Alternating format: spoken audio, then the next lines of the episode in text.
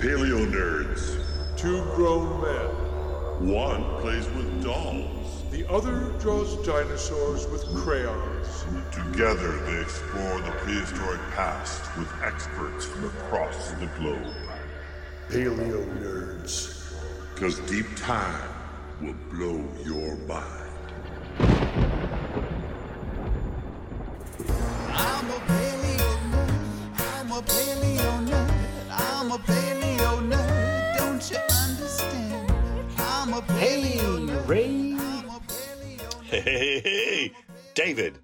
You doing? It's good to. Uh, it's good. I'm doing all right. I'm doing all right. You know. are Yeah. you are you disease free or COVID free? I am COVID free, and we were thinking about traveling, and uh, we've decided we're not traveling. We're not going to do it. We're Yeah. not going to do it. Got to Yeah. stay home. Hunker down. Well, you know what? Even though the planes are safe, it's the people in the airports and its surfaces, and it just you don't want to be around a lot of people. The flip side of all that is that I really am enjoying walking around Ketchikan, and the whale is continuing to kind of uh, hang out here. Uh, the Oh, uh, that's the feed- humpback. yeah. The humpback that's bubble Yes. feeding right in front of your house, pretty much. And of course, they gave it a name now. Uh oh. it's called Phoenix, and Phoenix oh. shall rise and bubble feed again. So it's kind of cool because I mean, it's daily. We can go down to the dock, like, where's Phoenix? So, anyways, Phoenix is still around. And, and I'm going to ask again. So it's eating herring? What is it eating? You know, they are filter feeders, so they go to the bottom, they blow the bubbles, and whatever they get, and whatever they get will be. Okay, be. can you be a little bit more vague? Well, you get everything in the water column, and uh, in that water column, um, this time of year, there's going to be juvenile salmon, there's going to be herring, there's going to be little baby sculpins, there's going to be this and that, and the other thing. Any mid-water creature is fair game to the humpback whales. We always say krill, which are, you know, um, I mean, that's typically what you'll see in the Wikipedia pages and all that. And those are micro, you know, small shrimp-like critters, but yeah. Anyways, Phoenix is uh, vacuuming up the Tongass Narrows. So is there any fishing boats catching the same thing? Well, there are fishermen that are there are there's winter troll fishing going on, so there's fishermen out there And what do they fishing catch? for king salmon. They're looking for the winter kings, and there's also people with halibut quotas. So they're So is it fishing. possible that this bubble feeding humpback is catching winter kings, or is that too big a fish? That's too big a fish. The fish are too wily to, you know, the big bigger fish are going to get out of that bubble. I just thought So- that you know, coming on to winter, there wouldn't be krill, there wouldn't be the huge small fry blooms, there won't be baby herrings. I mean, It's not as rich up here, plankton wise and food chain wise, and usually the humpbacks have gone to Hawaii. yeah. this Wait, time wait, wait. What is he still doing in Ketchikan? Lazy, lazy. He's, Phoenix is lazy, laid back. He's chill. It's like, yeah, just they, She. you guys go away. Could be a she. Do they know? they Could don't be know. she. Yeah, we don't know. How do you Although tell the thinks- difference between a male and a female humpback whale? Well, usually From a boat. You'll, s- I Well, mean, from a without a huge body glove. without a huge body glove, and you know their naughty bits are revealed. You know when they get excited, but. uh uh, uh, but if you see a uh, a a female whale, it, it'll have you know it's likely that you might see the baby with the mom. So yeah, but just that's how you tell. okay. So the only way to know At a is- glance, I don't think there's any way. right, right, right. Okay, so But here's is there here's nerdy sexual dimorphism with with whales? I I do not believe so with most cetaceans. They're pretty much the. I think you can ask a cetacean expert. For once, you're wrong, Ray. I woke up in a cold sweat in the middle of the night after recording this, realizing, of course, there are many sexually dimorphic cetaceans. Man, orcas for one. The males are a lot bigger than the females and have much larger and straighter dorsal fins. Sperm whale males can be three times larger than the females, and narwhal males are the only ones to have tusks, to name but a few. Geez, Raymond, drink more coffee, pay attention. But here is a nerdy. You know, we we throw a lot of Latin around on this show. You do. I get it wrong. I do. The Latin name for a humpback whale, uh, the genus is Megaptera. Mega, you know what that means? I thought it was catch a can and stay around us. no, Megaptera. Big, big Mega Earth. meaning big, and ptera like as in pterosaur or pteranodon. What? There's a hint. Wait, Mega Wait, wait, wait, wait. Mega Pteranodon. P T E. R. It's Pter. It's with Oh, the with a silent P, P there. with a silent. P. Um. Oh. Uh, uh, giant, you- come giant on. beak. I don't know. no, wing, Right. wing, Oh, mega because, wing. because their huge pectoral fins are massive, That's right, man. almost half the size of their body. So when I look at a humpback whale, I think about the scientific name. I think about pterodactyls because there's the connection wing, big wing. So the Latin name is a beautiful thing. Megaptera. What's the other whale that comes up there? Is uh, you got We get gray whales occasionally. and grays. Grays, yeah. Grays not not as often. Oh, so you'd say like ninety percent are humpbacks. Yeah. And every now and then we get orcas cruising through and then we'll get Dall porpoise as well. So Yeah, yeah. I've seen uh, from my deck up at my property up there in Ketchikan uh, what looked to be hundreds of, of porpoises. there have been times where we've had thousands of Pacific white-sided dolphins move through here. Wow. And that that is something to see. Maybe that's what they It's were. been. It might have been, and maybe if they these were jumping, leaping, and uh, you Yeah. would have seen them from that uh, that Jumping, property that you own up yeah, north. jumping, Yeah. leaping, and there was there was as far as the eye could see. That was legendary, but those were Pacific white-sided dolphin. Oh, Hey, Dave, big news in the paleo world. Did you hear about the dueling dinos? yeah. I think it's awesome because uh, this giant T Rex was just sold to some private collector. It's going to sit in some Stan. house We don't know who the, who bought that. That was Stan, the T Rex you're talking about. Right. Yeah. And then the dueling dinosaurs, which is a baby or a young Tyrannosaurus and a ceratopsian, a, a horned dinosaur. Triceratops. It is a triceratops. Oh yeah, it's the classic T Rex. Really, three horned. Yep, yep. And they died. They died together, but like, how do they know they're fighting? Is there like a claw in the back? There, there is. I think there's some teeth that are actually in the uh, Triceratops. Really? You know, so broken off from. Apparently, the T Rex uh, is a juvenile, but we can ask our guest coming up a little Today. bit about juvenile T Rexes. Wait, That's our right. guest today is like an expert on T Rexes, isn't she? Our expert today is an expert. She's dedicated a lot of her life to understanding uh, the biology of T Rexes. You know how she does it, man? Yes, of Her course I work? know. Yeah, she does it with histology. What the heck is histology? We can ask her. Let's I'll ask her. you, not, I don't want to. I'm not. Oh, You you, don't tell me? know? All right. Well, let's see what the ventriloquist knows. What do you know, man? Histology is the study of bone and bone structure. You can tell whether they died of starvation, whether they died of no water. It's uh, Really, from the bones. just from the bones. You can tell a lot about the organism's life. Well, let's call up Holly Woodward. Let's talk to her about what you can learn from prehistoric bones. Oh, I'm up. Should we call her up on the old uh, phone thing?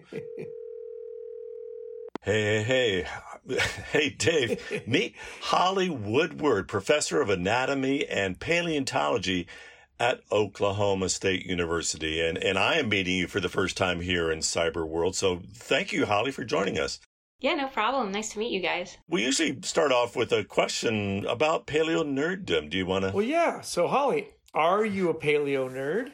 Oh yeah, I have been since I can remember. Um, I, I got bitten by the bug a long time ago. My parents have pictures of me. I must have been like two years old, sitting out in the yard. Um, they, they put a little blanket down for me apparently, and I had a little spoon and a pail and a little toy dinosaur next to me. I guess I was digging for fossils.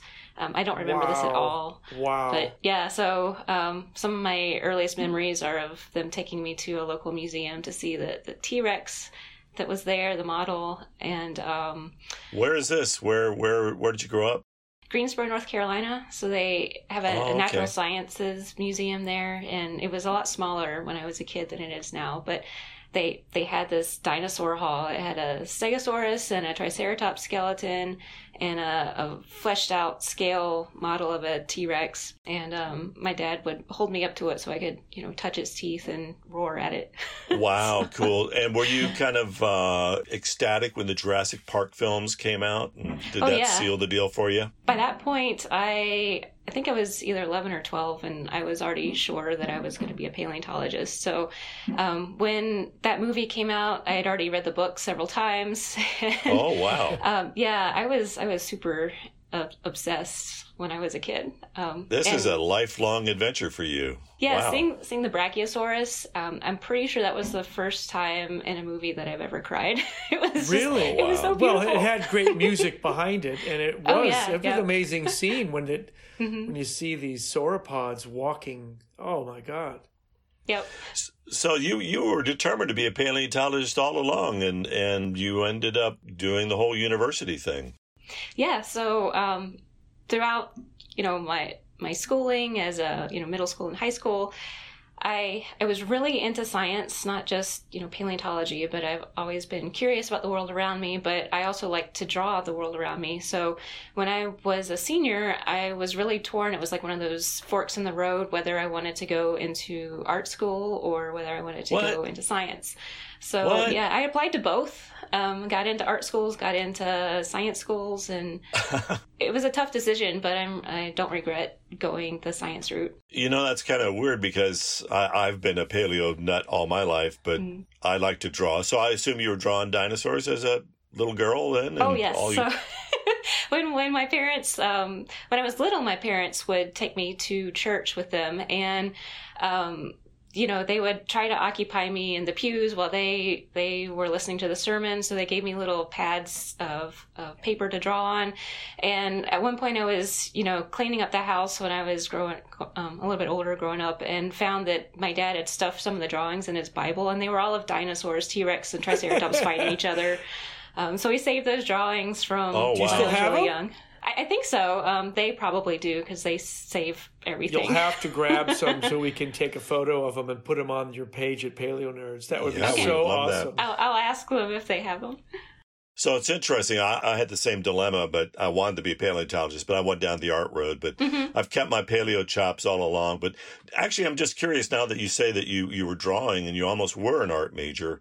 Are you doing some art in your these days at all? Uh, do you do any art for your science papers or illustrations for? I don't do Your as work? much as I'd like. Um, I used to try to do line drawings and illustrate some of the work for my my master's thesis, actually. But since then, I've just you know I've had to sacrifice the time I'd like to spend in art to actually do the the science. But when I have spare time, I do art for fun. Um, I. I enjoy it and I enjoy looking at other people's art. Um, actually, my brother in law had um, a, a trout shirt you illustrated, Ray. Um, I was wondering if I was anywhere in anybody's wardrobe or anything. Oh but- yeah, yeah, yeah. So I visited Montana over the summer, where my uh, brother-in-law lives, and he was wearing the shirt that had a trout on it, and I said, "That's Ray Troll's artwork," because Yeah, you know you're I've very distinctive.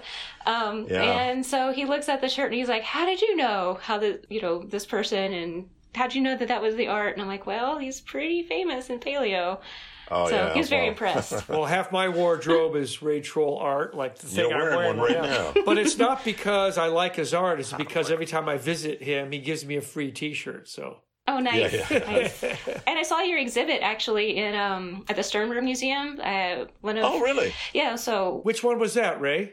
It's the most recent one. It just closed a Oh, the couple months. oh the ago. oceans of Kansas. Prairie Ocean. Oh right. Mm-hmm. Long time no see. Oh, So, Holly, you ended up your academic career. You went to where the dinosaurs are. You went to Montana. Mm-hmm. Yep. Was that your undergraduate degree? And no, or was so that my undergraduate degree was at North Carolina State University, Okay. and I studied under Reese Barrick and Dale Russell, a couple of Oh. um, paleontologists that were at the university at the time, and I I was really lucky to have found the program because. You know, I knew I wanted to do paleontology, but that was like when we were on the cusp of internet and World Wide Web being sort of prevalent. So I didn't know what I was looking for. I didn't have anyone in my hometown that could actually help me or guide me in the right direction. Um, and so I didn't even know what to search for on the internet to find paleontology programs. So I was really lucky that I went to one of those um, career fair things at NC State, and uh, Dale Russell happened to be there, standing next to this uh, skull of an Acrocanthosaurus, and which is what? um, What's I a- was. It's a meat-eating dinosaur, actually from Oklahoma. Uh, From the first was Oklahoma. found So it's a in Oklahoma. Represent, theropod, you yeah. mean? Yeah, it was a theropod. Right. Oh yeah. and I was super excited. Uh, and then I recognized this guy because I'd seen him on all the documentaries I would be watching, and and uh, super excited that I could actually study what I wanted right there in North Carolina and didn't have to pay you know out of state fees or anything. So that's where it started.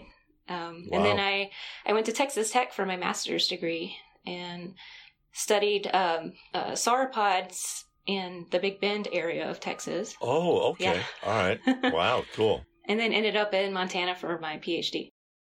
Excellent. And you work with Jack Horner there. Yes, yes. So I worked with Jack, um, and I wasn't familiar with the the field that I actually went into, uh, which is paleohistology, until I was uh, in my master's degree, um, working with Tom Lehman there, and um, we were trying to figure out a project for me to do for my master's degree because I I learned early on that I wasn't so interested in microfossil sites. They're really cool uh, because all kinds of little tiny fossils are preserved and can tell you a lot about the ecosystem. But um, They're painstaking. they are. They're So I- I painstaking. you have to literally sit there with a stereo Yes. microscope and a tweezers Mhm. and separate the sand grains from the pollen. Yep, yep. So I, I told, I told Dr. Lehman that, um, you know, he wanted me to do this microfossil ecosystem analysis of Big Bend, and about two months in, I just came to him and I said, I, I can't, I can't do this. And he said, Well, you know, that's Uh. okay. It's better you know now than waste two years, you know, hating your project. So I hear there's this cool thing you can do with bone histology, though I don't know much about it. And so I basically had to teach myself and him about bone histology, but I found really early on that it was super interesting for me. And then um, it just sort of spiraled from there. And, and luck would have it that Jack Horner was really interested and knowledgeable and into bone histology and one is one of the um, pioneers for for that work. So I was really lucky to go there for him. I tried to explain to Ray what histology is, and uh, I, I Uh-huh. did pretty good. That was in our intro. Pretty good for a Oh, okay. ventriloquist. Yeah, Yeah. for a ventriloquist. Uh, but two questions. Were you part of Jack Horner's Hell Creek project when he got all this funding to find dinosaur DNA, which ended up turning out to be a dead end? Was that part of it? So I was part of the Hell Creek project sort of at the tail end. So I started my dissertation work there in 2005 and went out on summer excavations for several years as I was doing my dissertation there. And the Hell Creek project portion that I participated with was basically we went out to the Hell Creek Formation in Montana and basically collected everything we found instead of you know having any kind of collection bias if we found something that was recognizable even microfossils um, all the way up to you know big triceratops frills we would collect the material to actually have a non-biased census of what was there in the Hell Creek ecosystem. That's interesting. Put it in the truck. Take it back. Now- Yeah. Yep. Catalog it. Now, uh, could you Wow. just give us a real, real quick primer on the origin of histology, the definition of it, and where it is today? Sure. So, the general term histology is just the study of uh, the microscopic study of tissues. So, it doesn't necessarily have to do with just bone, it can be any type of tissue. Um, so, skin, organ, uh, blood, but specifically, bone tissue histology is the study of, of bone microstructure using a microscope, looking at it at the millimeter or micrometer scale. And um, this bone histology started, I guess, with uh, paleontology back in, I would say, the late 1800s. And people would just draw what they saw in broken cross sections of dinosaur bones or other animals, not necessarily dinosaurs. And they would see these weird structures inside. And the really cool thing is the, the preservation of fossils not only pre- preserves the actual you know shape of the bone, but everything down to the microscopic level. And because of that, um, people started using histology to try to understand how extinct animals were growing because all you have are the bones. And if we study modern animals and we know how a particular animal lived, how it grew up, how old it was, we can take the bone tissue we see on the microscopic level in those animals. And if we see similar patterns in an extinct animal, we can say that they were doing similar things. Or if we don't see the same things, we can say they were growing differently. Right. Um, So you're using comparative anatomy. yes, on, on the microscopic extant. scale. Yeah. Well, let me let me. Can, Wait, I have, well, wait, I have one does- question about microscopic bones. But I got I got one too. Okay, so all all right. right, you go Yeah. ahead. Sir. I defer, sir. Um, go ahead. So, if bone fossilizes and all the mineralization is replaced, That's my question. Okay, if bone, if all Sorry. the mineralization is replaced from the surrounding matrix, the bone is d- deposited in. It still preserves cellular bone cells on a on a microscopic level. It preserves the product of bone cells. So, bone, a lot of people don't realize that bone is a living tissue, and that's why we can use it to understand how animals live, because the the cells that produce bone do so by secreting bone collagen and mineral around them. Then they get trapped in the bone that they've produced. And um, so the bone is composed of both a collagen and a mineral component. The collagen component degrades over time so that's typically not preserved in the fossil record but the mineral component is Unless you're Mary Schweitzer. right exactly Mary Schweitzer is widely recognized for her pioneering work in the field of molecular paleontology. In 2007, she discovered soft tissue and blood cells in the bones of a 68 million year old Tyrannosaurus known as the B Rex from Museum of the Rockies in Bozeman, Montana. Mary was also able to determine that the B Rex was a female and was pregnant when she died. The extraction of protein, remnant cells, and short strands of DNA from fossil dinosaur bone is an astounding discovery. And the claim has not been without its detractors, but Mary and her mentor Jack Horner stand behind her work. Some people can manage to find the soft tissue stuff but um, in general you know if you're if you're looking at a fossil you're looking at the mineralized components. And because bone has a mineralized component that actually it takes the same form or shape as the collagen component. So if you see the mineral you know what the collagen was doing. And because of that the mineral component isn't erased or gotten rid of during fossilization. It actually um, is replaced by a more stable form of bone mineral, so it's hydroxyapatite. And when it um, preserves in the fossil record, it uh, is replaced by a more stable form called fluorohydroxyapatite. Is the bone still bone? Like from the Cretaceous, can it actually still be bone? Right? It's. Mhm. I've So- heard this before. Yeah, in in really rare cases, bone can still be bone, and um, you need to do chemical analyses to determine that. And that's what Mary Schweitzer's work with um, the NC State group is doing, in that she can do these chemical analyses to actually tease apart the mineral component and the soft tissue component of bone. What kind of strata or deposition would keep a bone a bone? I mean, I, I go out in my back Well- field and I see deer skeletons which are almost dust after a year or two. I was going to say I had the honor and the privilege to go dinosaur hunting up on the Colville River in the Arctic. And those bones, and uh, from the, the scientists I was with, you know, Greg Erickson and Pat Druckenmiller, they were saying the bone was still bone. Well, so is my steak in the freezer. That's a freezer up there.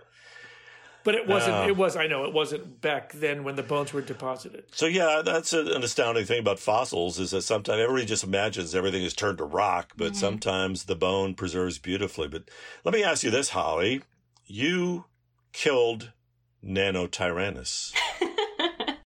I helped kill it. You killed it. I helped. You helped kill it. Yes. But I want to know: is Nanotyrannus dead? Are there still people still holding on to this, or did you, with your work, your amazing work, how'd you go about getting rid of Nanotyrannus? And I, and explain to us what Nanotyrannus is. Sure. Was. So, I mean, most scientists, paleontologists, especially Tyrannosaur researchers, consider Nanotyrannus to have been dead or invalid back in the late 90s with uh, the publication um, that Thomas Carr did, basically synonymizing Nanotyrannus into Tyrannosaurus. And um, it's just been a vocal minority that ha- has kept insisting that Nanotyrannus is a valid thing. And um, there have been numerous publications that have come out since then, including another one that Thomas Carr did, um, subsequently synonymizing it, you know, again with more data. And um, every argument that the Nanotyrannus supporters have used to say, oh, this is still a real thing, has been refuted in scientific publication. So, um, Wait, before we continue, can you just define Nanotyrannus? Sure. So Nanotyrannus is the name given to a small, smallish skull of a tyrannosaur dinosaur. It's smallish, like uh, maybe a meter long.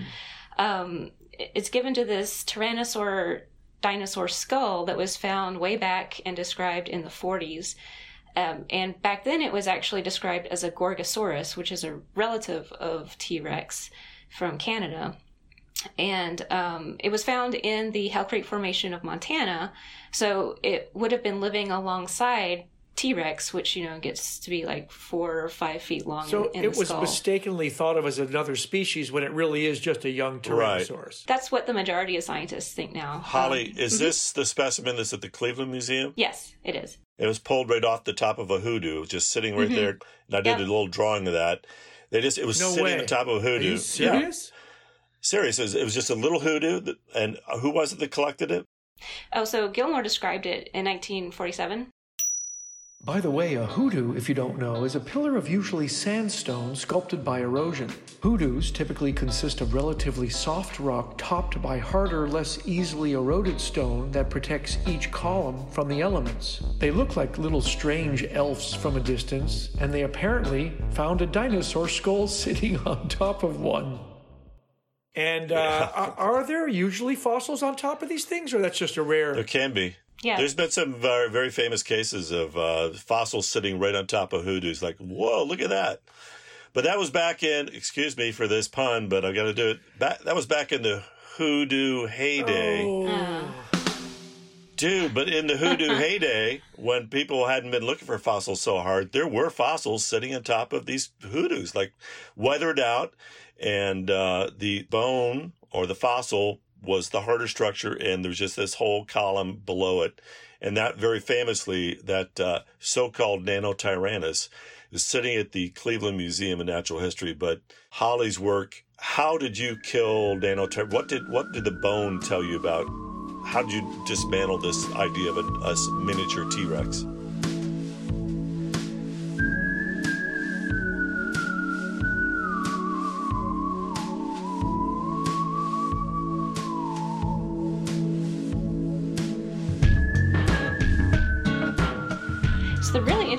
About that specimen, the Cleveland specimen, is that it's just the skull. It's this beautiful, you know, almost complete, almost perfectly preserved skull, but there's no skeleton go with it.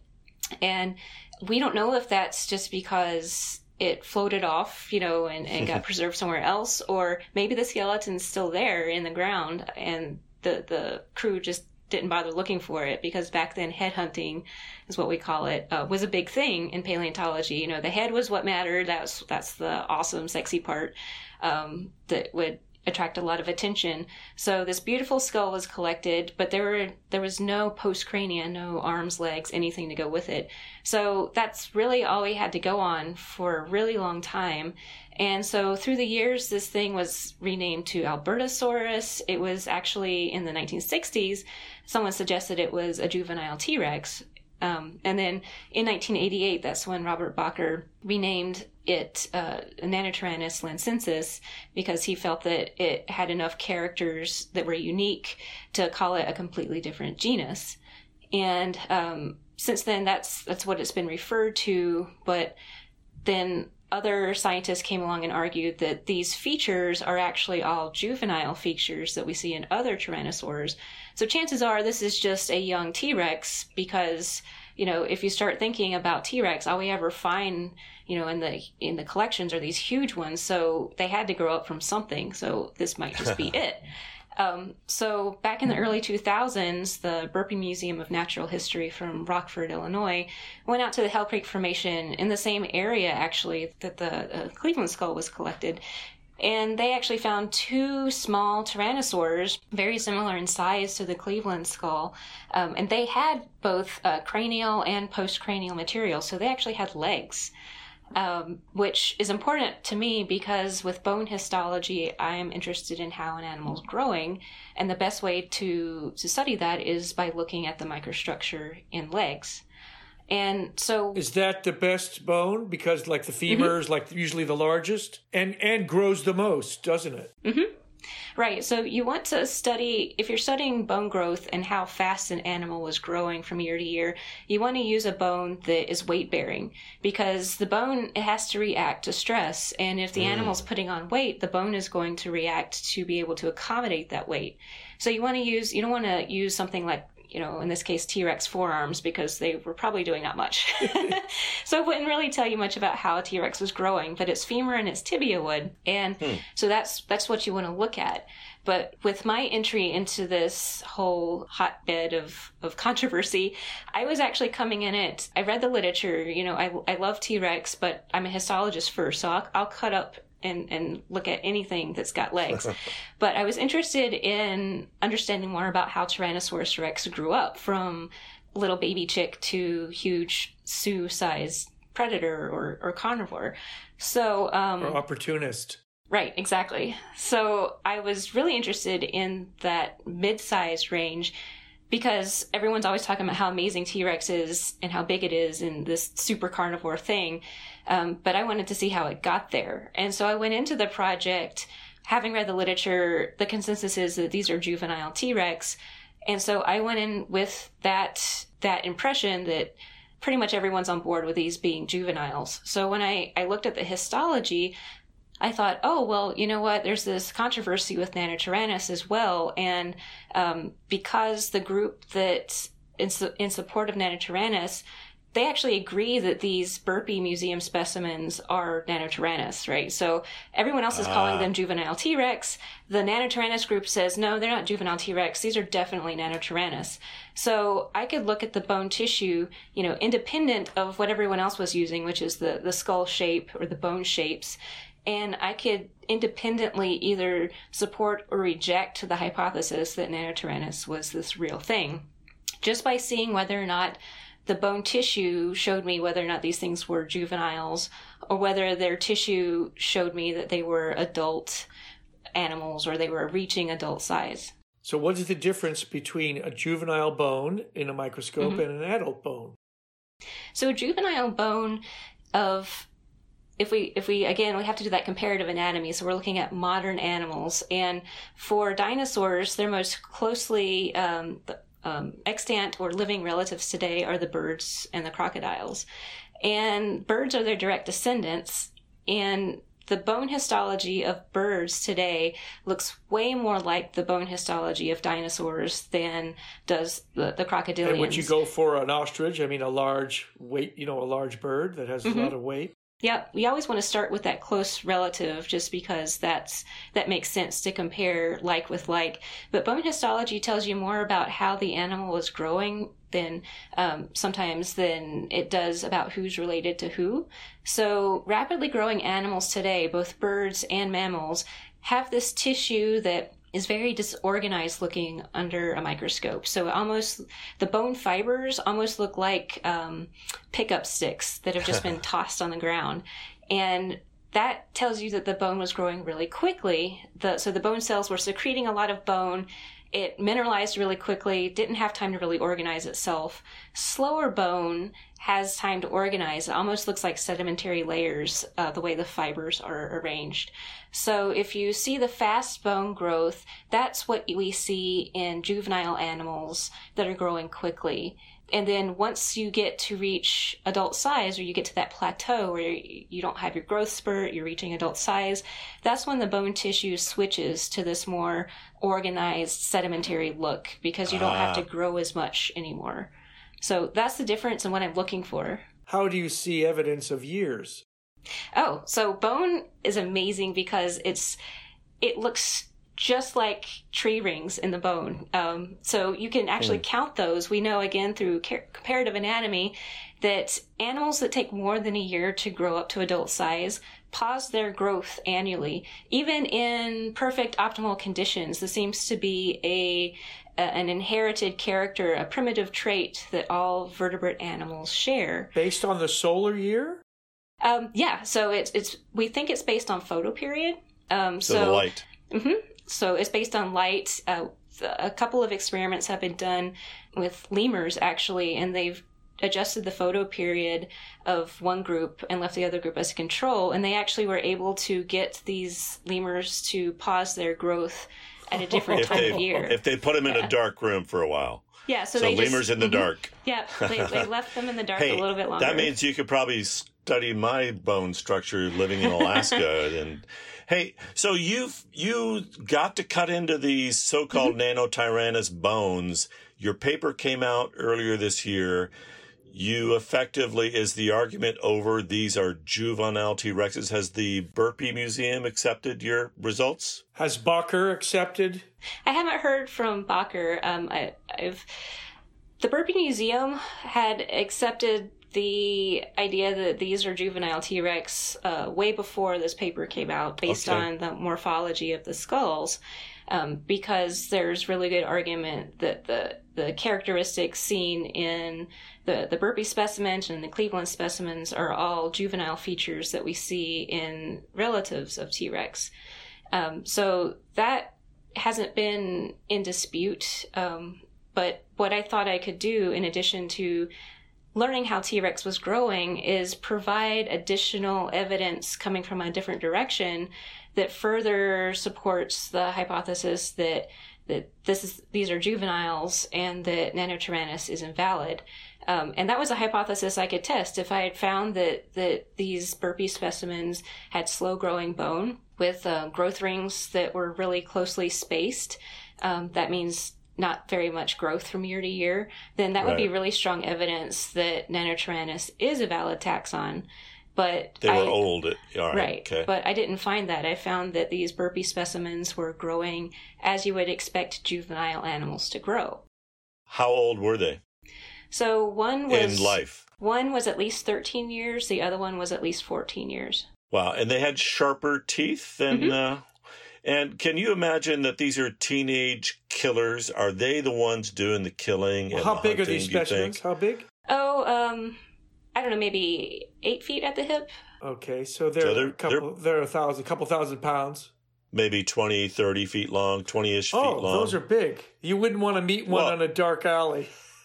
Right. So, do you think that they were? You know, there's been. You know, we we talked to Jack Horner Mm-hmm. uh, just a few days ago. Actually, we had the scavenger predator thing, and it, it occurred to me that maybe the juveniles were really doing the active hunting and much more, you know, lighter. And I could just imagine that there was these teenage killers, and then when the big, big T Rex lumbered along, it would just kind of shove the kids out of the way and go in for the for the easy meal. That the kids did the killing. That makes a lot of sense to me. And some of, I think, the, the most important thing that comes out of our research paper from earlier this year is the idea that. Um, uh, that we have demonstrated how Tyrannosaurus rex might have done niche partitioning, and that's what Wait, you guys are talking about here. Niche, It's called niche partitioning. right?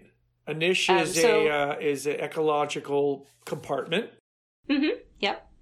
So it's it's um, an ecological compartment that a particular animal, in this case, it basically fills that, um, doing whatever it's doing in the ecosystem as part of the food web, as part of um, the ecological cycle.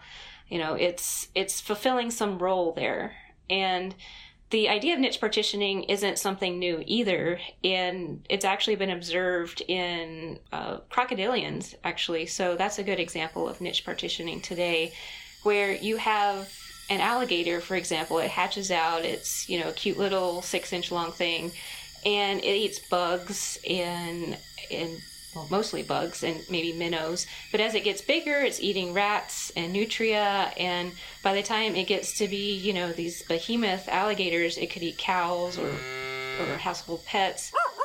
And so, or Disney guests. yeah. so by the time it gets to that stage, it's eating whatever it wants. But the thing is, within its environment, it is filling all of these different niches as it gets bigger.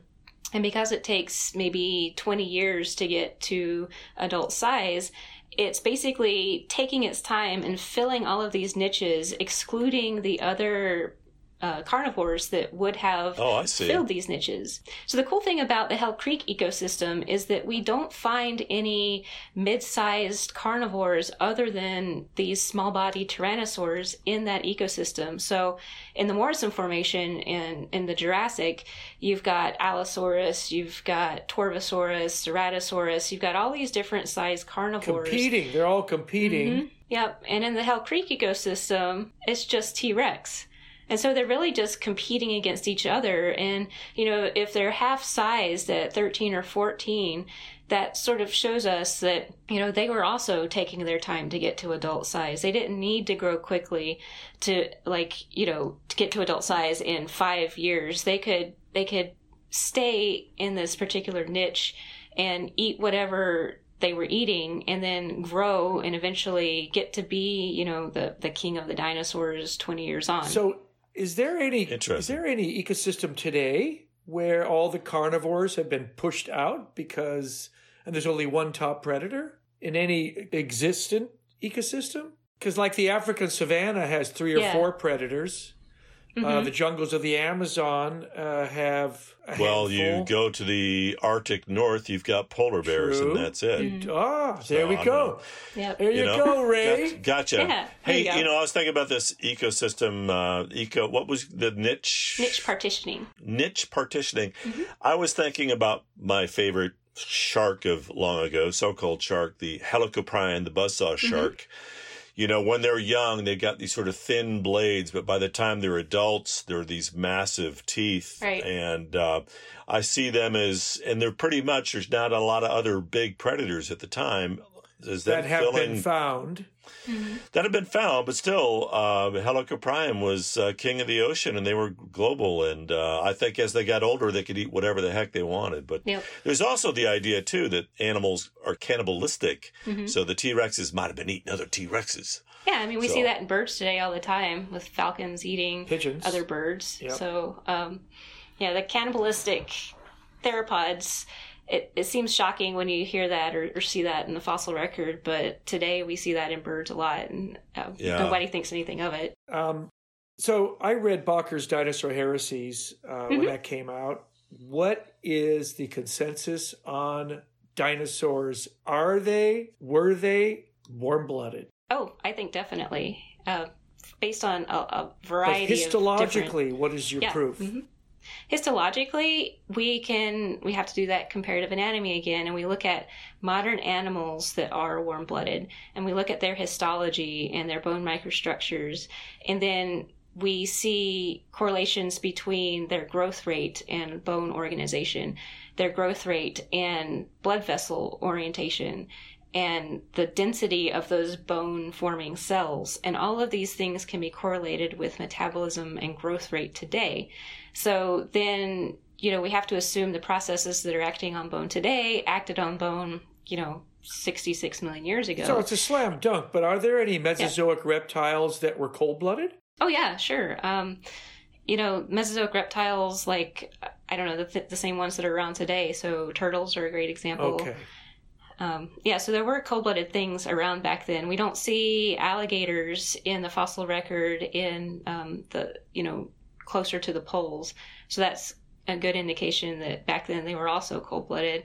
And their tissue, their bone tissue, uh, crocodilians from back in the Cretaceous looks very similar to crocodilians today. So they were probably growing in a similar way. So it's interesting. Um, wow, to just think that were all dinosaurs warm blooded then, or do you think within the dinosauria there were some cold blooded characters as well? I think there's good evidence that all dinosaurs were warm blooded. Um, the ones that histologically don't have as fast growing bone tissue are typically the smaller ones. And that's also true today of warm blooded animals that are small. They also don't grow as fast as large animals. So, um, and we can look back in the fossil record and look at the common ancestor of dinosaurs. We, we can look at the histology of like archosauriforms. And if they are displaying the same kind of bone tissue that we see in warm blooded animals today, it's likely that, you know, the dinosaurs inherited this warm blooded trait from an ancestor, common ancestor. Can you tell the lifestyle of uh, an organism through histology, whether it encountered drought or periods of no food uh, or its death?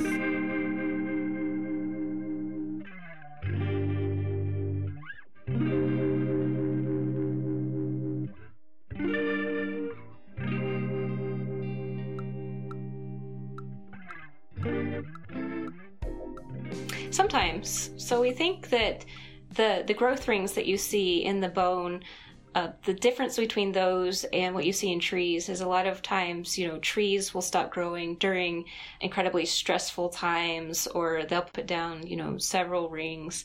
Um, we think, based on modern animals today, that stress isn't so much of a cause of these growth rings. It's more that um, inherited uh, characteristic of all vertebrates. But we do, we can see some evidence of stress in bones because you get these non-annual rings, so they look a little bit different than the annual ones that might indicate a, a stressful period where the animal um, slowed its growth. Sometimes we can um, see pathologies in the bone, so we we can look at uh, bone tissue microstructure and see where the bone was broken and rehealed. Um, bone sicknesses like uh, bone cancer, we can see that histologically as well. Um, and then we can also see, for example, uh, differences in in bone growth rate with with dinosaurs. They seem to be very plastic in their growth, so that if they were encountering a stressful period in their year, they some some of them just didn't grow as much, so they still They're resilient. mm-hmm, So they still had those rings, but the space between the rings might have been closer because they weren't getting enough to eat. Um, but then once they got enough to eat, they sort of rebounded and grew quickly Wow. again. Wow. Holly, I was reading some of your press releases and Mm-hmm. from over the years, and uh, you got some press down in Australia Yes. with a small uh, hypsilophodontid. Good job. Yeah, I was trying Trying that. say that. Hypsoph- Small hypsoph- hypsophilo- wait, Hypsilophodontid. hypsilophodontid. But this this sad little it's a tiny dinosaur and you surmise that it broke its leg at one time and it then died of starvation. But it had healed. or No, something. no, it, it nursed Mm-hmm. the injury for a while and then died, not from the broken bone. Right. You know, you you may not know this, but Dave's kind of a big deal in Australia. But did you go down and did, were you working in Australia on that? And Yes. Tell us about that little dinosaur and So I went to the um, Museum Victoria in Melbourne or Melbourne, and um, I was interested in looking at the bone histology of these polar dinosaurs, we call them, because back in the Cretaceous, Australia was more within the Antarctic Circle than it is now. Um, and back then, Australia was more in the Antarctic Circle, which means the animals would have experienced prolonged periods of darkness. Um, I mean, there was no you know permanent ice caps, but it still would have been cooler down near the poles, the the South Pole, than you know at the equator. This picture, this painting of Mm-hmm. the, uh, Hypsilophodontid. yeah. I, I looked at it twice and I had to do a double take. It's sitting kind of in ice, like the water has frozen around it. Mm-hmm. And it's, it's, I love that, that idea there. Yeah, yeah. Um, Trusler does some amazing art, and he, he's one of my favorite artists as well. So Don't cry, Ray. As well. Good. No, she said as No, no, well. no, no, She said as well. Ray, I mean, stop crying. so- Ray. How did how did you figure out? No, his work is astounding. How did you figure out that this how it died? I, I still don't. I just don't really know how it died. Uh, but the the leg itself um, is just gnarly looking. It's it's a tibia, so it's the shin bone of this dinosaur, and um, it the shaft of it in histological section is basically sheared in half. So you can see the original Oh. bone, but then you can see this wild, crazy bone callus that had grown around it, and then basically this stuff spread up and down the entire length of the bone, even onto the joint surface. And You mean the repair? thing is- the bone healing? yeah, so I think it's an example of osteomyelitis, which is a bone infection.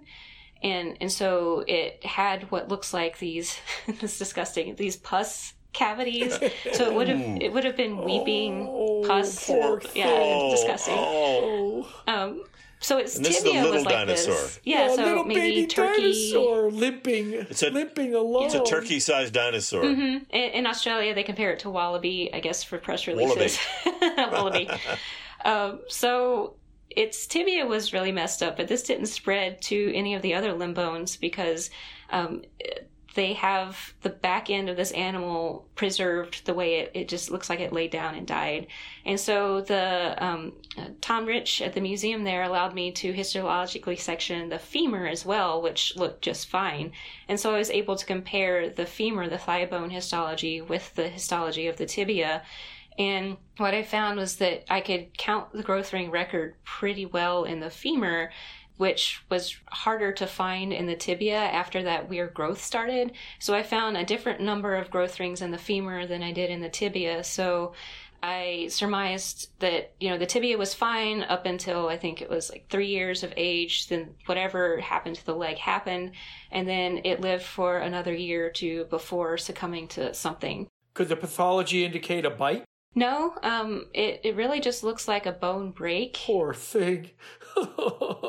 um, at least in cross section.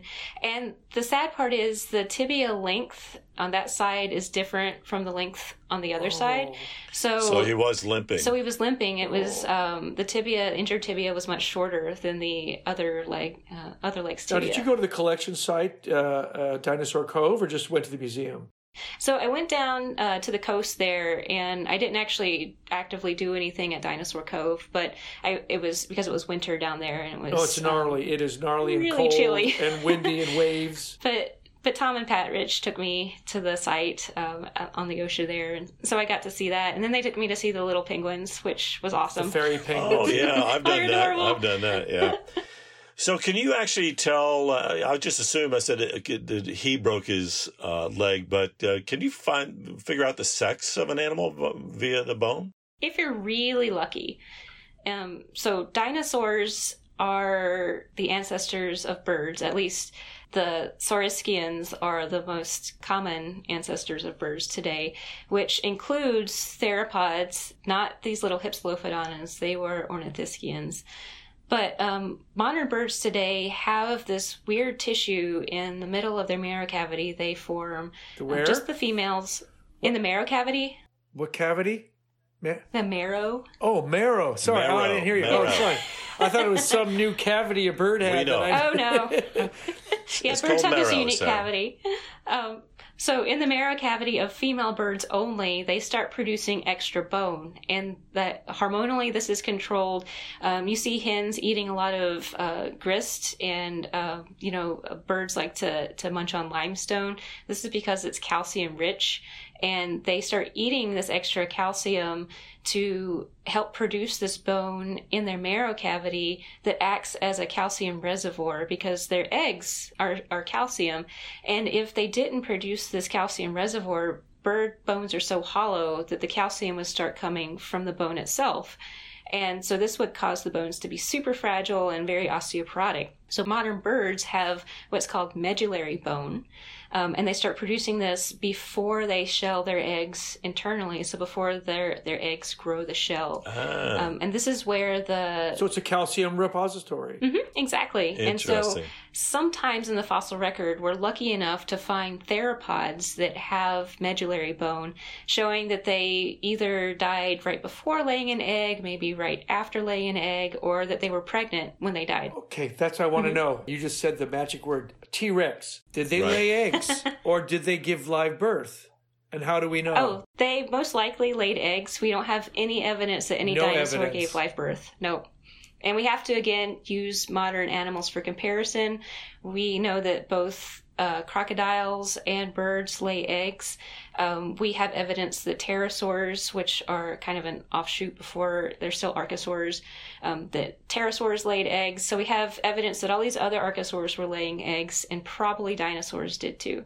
So nobody's found a T Rex egg yet, or we haven't found a, a baby T Rex yet. An embryo? I think, yeah, I think a paper just came out recently um, that published like Right. a little tiny jaw of a of a T Rex embryo, Oh wow! um, but not like a full egg. Um, there have only been a couple of instances that I'm aware of of any type of eggshell from the Hell Creek Formation. Interesting. Hey, Holly, you teach anatomy. Yes, Do you teach paleontology as well? I do.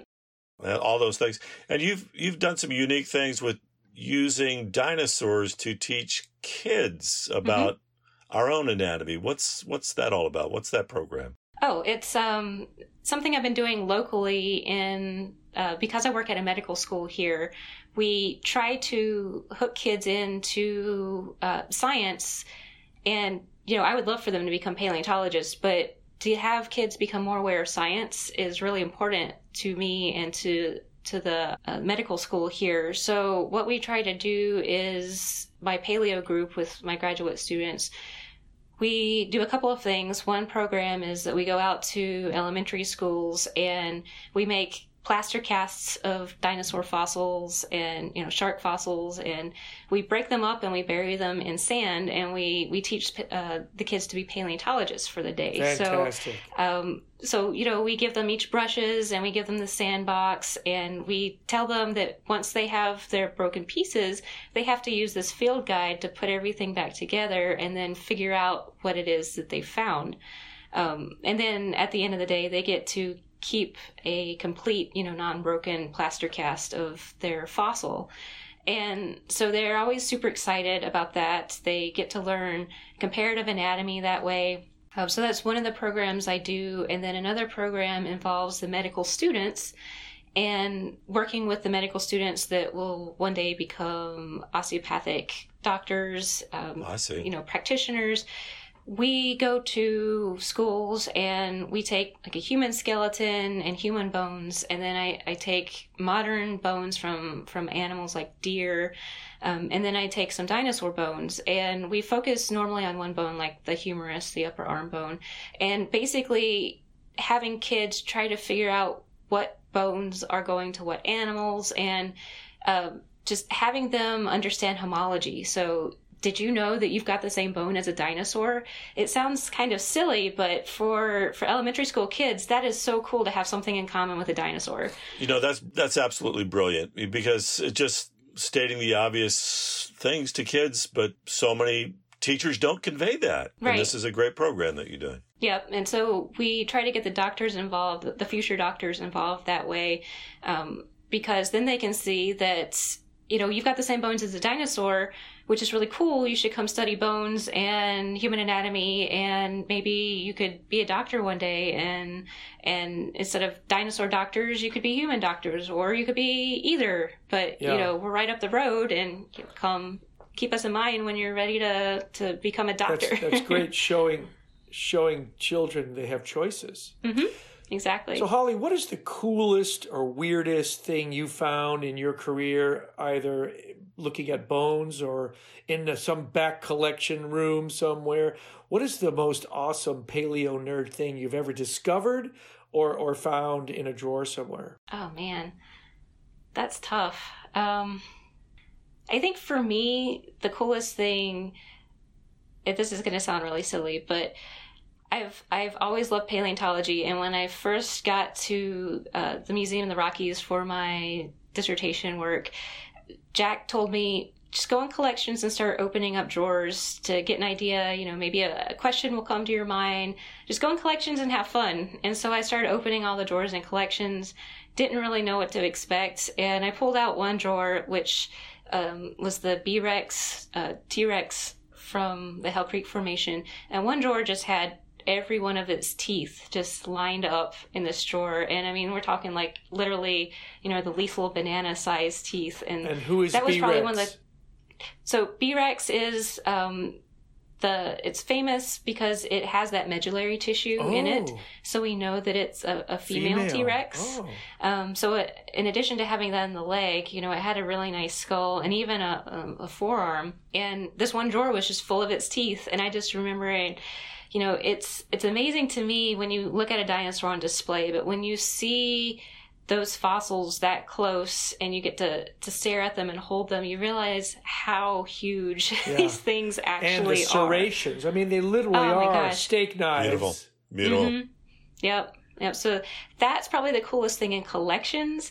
The coolest thing histologically was probably um, the first time I looked at a dinosaur under the microscope, it was just amazing to me that, first of all, the tissue is preserved. I mean, you always get Wow. you hold dinosaur bones, but you actually see them under the microscope. These little tiny pits where the bone cells were, and the fact that when I looked under there, I you know I made this slide. I knew where it came from. I looked under the microscope, and it's basically the entire record of this animal's growth. And I could, if I could figure out what it means, I could read it. And that was so exciting to me, just to be able to say, "Hey, I I can read your life. You know, I know what happened to you." Wow. Before I ask a certain question, Mm-hmm. I want to know you thought a lot about T Rex. What about those tiny little arms? Yeah. What are those little arms What all is about? wrong? What's what's can you tell us what's happening there? Actually, it's Can, the can, can I it can the I give you my theory, my stupid, Sure. unlearned theory? Oh my god! Okay, okay, all right, go ahead. Okay. Evolution prefers success. If your face and head is nothing but a biting machine, and you have strong neck muscles, you can probably have the ability to snap in almost any direction. Why do you need little arms if you have a mouth that can literally grab something? Why would you need it? They would just vanish into evolutionary disuse. Well, once somebody once described T Rex to me, he's like, think of it as a large running head. you know, just legs and, a, and well, of course, those legs are lethal. But David, that's a ventriloquist uh, idea. Yeah. Is a, it's the artist idea. We have a PhD with us Oh, here. we do. Who's, who's thought about this probably her entire life. Yeah, so I think the question about T Rex's little arms. I mean, I guess it looks ridiculous to people that aren't used to staring at T Rex as much as paleontologists, but birds do the same thing. So, you know, ostriches and kiwis, for example, they've got ridiculously short arms for their body, and they don't really do anything with them except, you know, wave them around. Um, so I think it doesn't really need to be there for for whatever they're doing. They're successful without it. And I think in in T-Rex's case, you know, natural selection, whatever was driving their evolution, um, they were basically evolving to be, you know, mouth manipulators. So they were they were chasing after their prey if they were hunting um, they were crushing their dead animals they didn't really do anything with their arms but um, evolution doesn't work like if you use it you lose it i think t-rex first of all came from smaller animals that actually did have decently sized arms um, but then it, it got to be you know a, a giant and the arms aren't proportionally they don't look proportionally right. But if you have this huge six foot long skull with all these powerful muscles in the skull um, it, it could be a, a case of counterbalancing as well. Um, as far as you know you're putting all this weight up front but as far as what it was using it for um, they still have claws. Well, you know, I, I read in, in Jack Horner's book about the mm-hmm. T Rex that basically a T Rex arm is about the length of an adult human, you mm-hmm. know, so, but that the bone itself was three times larger around than our bones. So mm-hmm. they were really massive bones. Have you ever actually looked at, they were massive at the histology of these small arms, but yet they're, are they used for lifting? Can you tell the density of anything the bones will tell you? The histology shows that they're really remodeled, which means um, they look older than the animal actually is because, again, they're not weight bearing. So, um, a lot of times, non weight bearing bones are going to be remodeled a lot quicker. You mean they're denser? Uh, they are denser than like a human bone, for example, in, in cross section. The interesting thing is too is that T Rex doesn't actually have the smallest arms of a dinosaur. So um, you've got the Carnotaurus running around. Right. That's re- Like- I mean, it's even yeah, worse. little, yeah. And then you've got um, like Mononykus, which have you know an arm with one finger. Um, so it's not just T Rex that was doing weird stuff. So wait a minute. If they're, how do they use toilet paper? I guess they use leaves. I don't know. Okay. Well, hey, Holly, if you could time travel back, only back, go to the past, what time era would you go to? What would you want? And what would you want to see?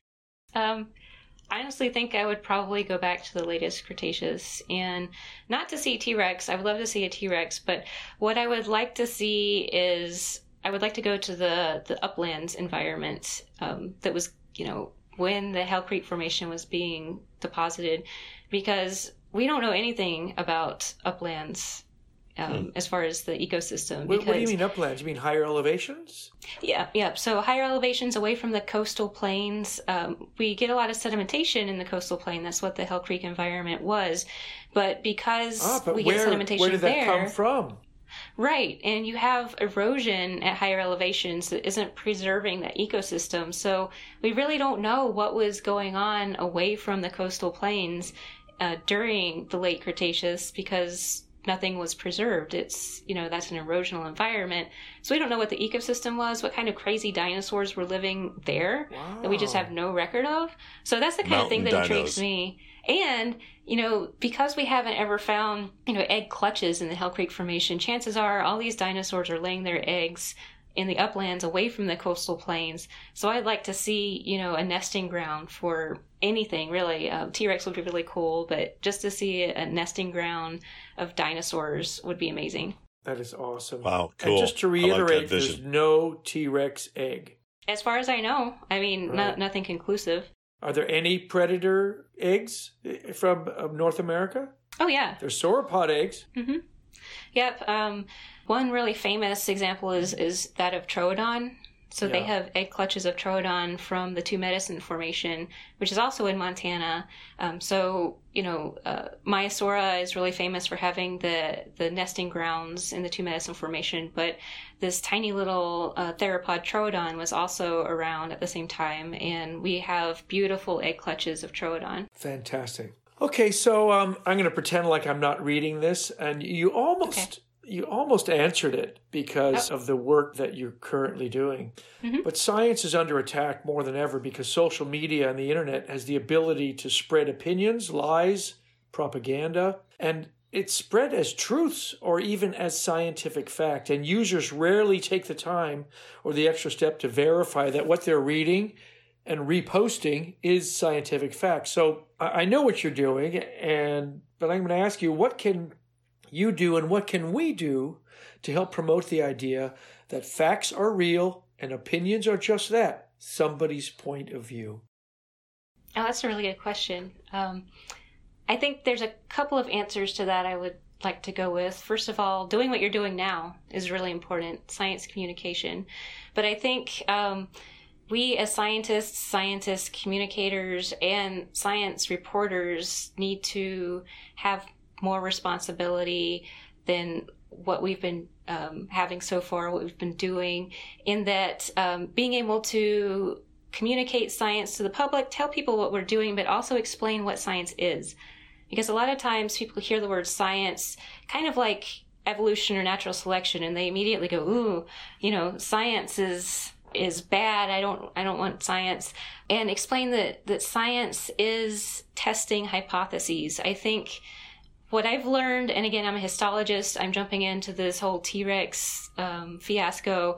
You know, I, I love T Rex and I love studying T Rex, but I'm a histologist. I'll study anything with bones. And what I've learned from this experience is that um, good science is by testing hypotheses. You have to understand the scientific method. A scientist should want to reject their hypothesis. So you're never f- trying to find evidence to support your hypothesis. You're always trying to find evidence to tear it down because if you can't find that evidence, that makes your hypothesis stronger. But if you can find a way to reject your hypothesis, then you can cross that hypothesis off the list and go with something else. To explain to people that just because you, you know, science doesn't care what you believe, science is based on facts. And if they want to say that Nanotyrannus is real, then they need to come up with a testable hypothesis and demonstrate that they have evidence to back that up. Um, and I'm not saying that one day I'll be, you know, one day I could be shown to be wrong, but that's how science works. You form And a counter hypothesis. You welcome that. Yes, yes, and that's the thing. You can't have you can't have favorites or, or little pet hypotheses. You put your hypothesis out there. What can we do about social media? How, how did we stop Mm-hmm. that? A friend of mine said we need a microburst to reset the internet. yeah um, as far as social media goes i think a lot can be done with scientific reporters. So the people that, um, you know, are communicating the science that gets published, you know, a lot of that, it, it's great that they're trying to do that, but they need to make sure they get their facts right. Um, sometimes they misinterpret the facts, and I think a lot of that miscommunication leads to people grabbing onto something and running with it. Like with this Nanotyrannus thing, um, a lot of reporters like the fact that this is a, a sexy debate um, that's been going on for years, and they like to cling on to that. But they really should stop trying to perpetuate something that is really dead in the water um, instead of trying to make it newsworthy. And again, I'm not saying that I have a, a dog in the fight or I have a favorite. Um, if I'm wrong one day and Nanotyrannus turns out to be real, that's great. That's more diversity in the Hell Creek. But um, right now, the evidence does not support that, and I have to go with what the evidence is showing. It's interesting that you bring up the idea that you have to challenge yourself. That Mhm. basically you're you're your own. You're not pushing a theory. You just look at it and test it and challenge yourself. And Exactly. uh, that's that's really interesting. And that's something that Jack always showed or, or taught his students. He always told us that he would be so proud if if we actually rejected one of his hypotheses, you know, that he had been publishing on. He's because he wants his students, he wants people to question things and make a question and make it testable, make it a hypothesis that you can test and try to reject or fail to reject.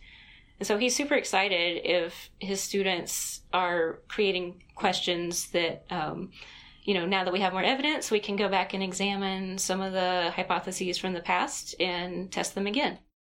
That's the way it Mm, should be. Yeah. Wow. Cool.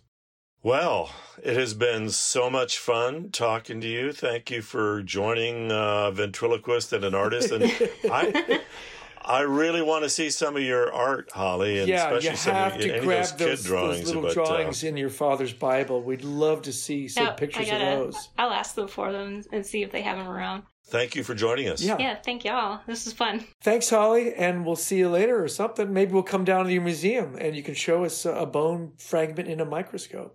Yeah, I'd love to show you guys histology. It's amazing. It'll blow your mind. All right. Cool. Thanks, Holly. See ya. Thanks. Bye. Bye bye. It was so cool talking to Holly Woodward there in Oklahoma, and we're talking about. I learned more about dinosaur bones or bones in general than I've ever known before, man. Histology. Yeah, I could hear I could hear about T Rexes all day long. What surprised you from that interview? Oh, the fact that you could tell if uh, you, an animal basically stops growing and then you don't see the growth rings obviously anymore. It Yeah. just you top out. T Rexes. I thought maybe T Rexes did keep going, and there was hints that there were maybe even bigger ones out there, but no, we know they stopped. And and that that sad story about the little Oh, I know, I Hypsilophodonta dying by the oh with the little broken leg and this had, oh I just felt so the turkey sized dinosaur in Australia. So I'm I'm sad and disappointed that there are no T Rex eggs. Yeah, you know, but it just shows to go you that there's stuff out there that's uh, still But waiting for, for, someone to find. that T Rexes didn't give birth to live young. Just by the fact you can't say, "Oh, there's no eggs," so they did that. So Well, there's all kinds of their relatives that were giving birth via eggs. So, right, hey, as always, it's fun doing this show, man. I Yeah. really, uh, I, I, I enjoyed the heck out of that. yeah, that was great. All right, Ray. So uh, we've got some unbelievable heavy hitting guests coming up in some uh, upcoming episodes. Heavy hitters keep on coming, man. Yeah, yeah. So- Well, this is so much fun, and I learned so much. And uh, you know, even if there wasn't a pandemic, I'd still be doing this. Really? Yep. Yep. You squeeze it in between all your tours around the globe. Yep, I sure would. And you know what? Well, I gotta got an idea for you. Oh, Yeah. Well, if you like this podcast, please, please write a review. Please like it. Please like us on Instagram, like us on Facebook, like us wherever podcasts Like us are walking sold. down the street. Yeah, Whatever yeah. podcasts are sold. But all right, buddy. All right, man. Goodbye from Ojai, California, where the sky is gray, the oak trees are evergreen. Okay, then signing off from beautiful Ketchikan, Alaska, where winter is upon us, snow is in the forecast, it's the land of slush and grayness, and here the evergreen forest, but whatever. I love it. I live here. Over and out, man. Bye. Thanks for being a paleo nerd. Help us spread the word of science. Rate us on Apple Podcasts and follow us on Facebook, Instagram, and Twitter. You can even email your questions and comments to nerds at paleonerds.com. Did you know each episode is paired with pictures and links? Check out paleonerds.com for photographic evidence that everyone here has been a paleo nerd for a long, long time.